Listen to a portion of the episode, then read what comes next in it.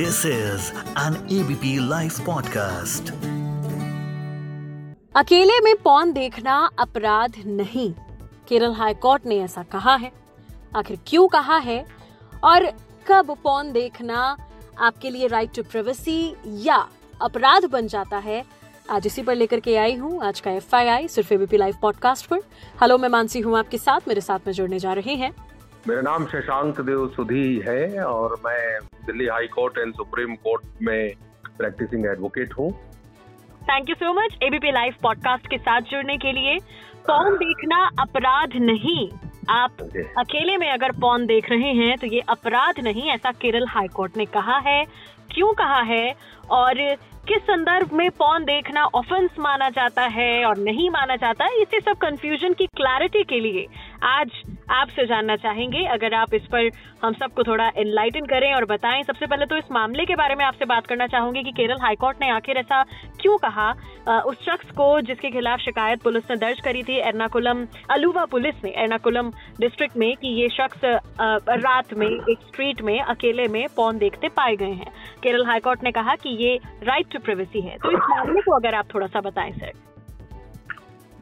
देखिए, पोर्नोग्राफी एक बहुत बड़ी समस्या है हमारे देश में हुँ. और यह उतना ही सत्य है जितना कि सूर्य पूरब में उगता है। हुँ. पोर्नोग्राफी हमारे समाज की सच्चाई है हुँ. और आ, कानून की धाराएं तो है ही है इसको रोकने के लिए, आ, लेकिन आ, कानून का इम्प्लीमेंटेशन भी उतना ही महत्वपूर्ण होता है जी। हमारे देश में बहुत तरह के कानून हैं जो पोर्नोग्राफी को रोकता है। वो आई पी सी की धाराएं हैं, इंफॉर्मेशन टेक्नोलॉजी में भी उसकी धाराएं हैं और और भी कई जगह पॉलिसीज है जिसके अंतर्गत किसी भी प्रकार का पोर्नोग्राफी अपराध है, ये सोशल रॉन्ग माना जाता है जी। क्योंकि कानून जो है समाज की सच्चाई का रिफ्लेक्शन होता है, प्रतिबिंब होता है। और केरल हाई कोर्ट का जो जजमेंट है उसका भी संदर्भ में देखने की आवश्यकता है कि क्या पोर्नोग्राफी अपराध है। अपराध को अगर हिंदी में अगर मैं उसको व्याख्या करूं तो इसका सोशल जो सामाजिक रॉन्ग होता है, जो सोशल रॉन्ग होता है वो अपराध की श्रेणी में आता है। तो जब तक अगर सोशल जो वर्ड सोशल रॉन्ग है अगर सोशल रॉन्ग नहीं है तो अपराध की श्रेणी में नहीं आता है। और सोशली रॉन्ग कब कब है? सोशली रॉन्ग है कि जब आप समाज के संदर्भ में अगर कोई भी अगर रॉन्ग करते हैं तो वो सोशल रॉन्ग होता है। प्राइवेटिल प्राइवेट के प्राइवेटली अगर कोई काम करते हैं और कोई रॉन्ग करते हैं तो आप अपने आप को नुकसान पहुंचाते हैं। मतलब कि हम ये कह सकते हैं अगर आप पब्लिक प्लेस पर देख रहे हैं इस हाँ। तरह से तो वो आ, आप गलत कर रहे हैं, वो गलत कर रहे हैं। क्योंकि कानून जो है समाज की रक्षा करता है जी। कानून जो है समाज के संदर्भ में किसी भी एक्ट को, किसी भी कार्य को वो क्राइम कहता है। और अगर कोई अगर आपके कार्य से समाज को कोई नुकसान नहीं होता है तो वो अपराध की श्रेणी में नहीं आती। ये आपको समझने की जरूरत है। तो केरला हाई कोर्ट ने जो एक संवैधानिक जो आपका मौलिक अधिकार है राइट टू प्राइवेसी, जो Puttaswamy versus union of India में जो कॉन्स्टिट्यूशन बेंच ने बताया है कि right to privacy is a fundamental right जी। तो अगर अगर कोई भी अगर एक्ट आप करते हैं अपने प्राइवेट प्रेमाइसेस में तो नेचुरली वो क्राइम नहीं होता है, क्योंकि आप किसी को उससे हार्म नहीं कर रहे हैं, आप खुद को हार्म कर रहे हैं। तो खुद को हार्म करना भी जो है अपराध की श्रेणी में आता है, ऐसी बात नहीं है। लेकिन क्योंकि राइट टू प्राइवेसी है, अगर आपके एक्ट को समाज ने नहीं जाना तो वो अपराध कैसे हो सकता है जी। लेकिन इस मामले में आपको ये भी देखना पड़ेगा कि अगर जो चीज गलत है हमारे समाज में, जैसे चाइल्ड पोर्नोग्राफी के बारे में जो है जी, जी. जो जो जो एक बहुत महत्वपूर्ण आज एक पास्को एक्ट दो हज़ार बारह जो है पास किया गया है, या फिर pornography related to women rape और वॉयलेंट पोर्नोग्राफी, यस, तो अगर चाइल्ड पोर्नोग्राफी अगर आपके पोजीशन में है और आप अकेले भी देखते हैं तो वो अपराध की श्रेणी में आता है, क्योंकि चाइल्ड पोर्नोग्राफी को पोजीशन नहीं करना जो है वो अपराध आता है, वो अपराध की श्रेणी में आता है।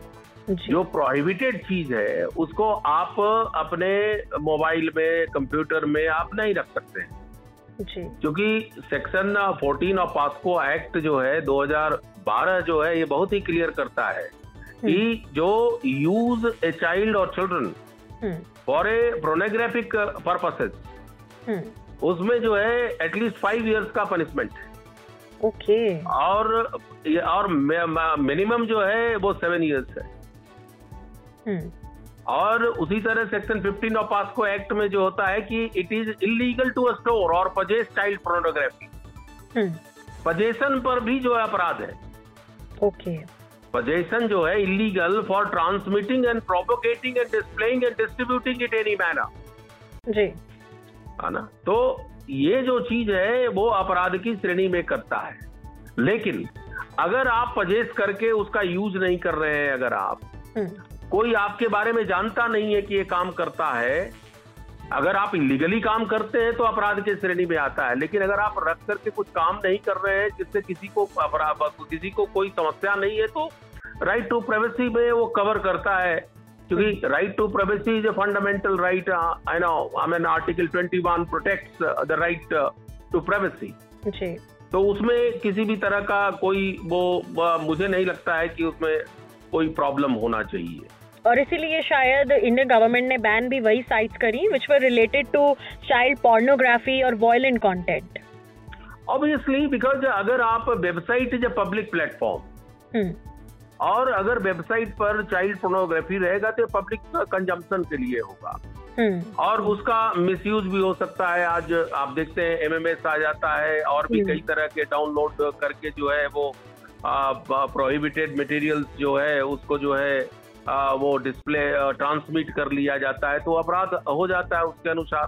क्योंकि देखिए जो आप इसको देखने की जरूरत है, क्योंकि आपका जो आईटी एक्ट है उसमें स्पष्ट लिखा हो कि पब्लिकेशन और transmission of porn is illegal, जैसे सेक्शन दो सौ बानवे ऑफ आईपीसी है जी, जो एक्सक्लूसिवली जो है डेल्ट माने डील करता है distribution of public exhibition circulation of any obscene book, drawing and painting painting, तो उस, उसको जो है वो अपराध की श्रेणी श्रेणी में सेक्शन दो सौ बानवे में है।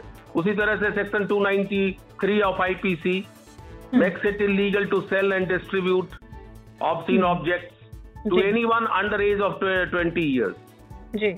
उसी तरह से सेक्शन दो सौ चौरानवे of IPC makes it crime to do any obscene act, sing obscene songs in the public place.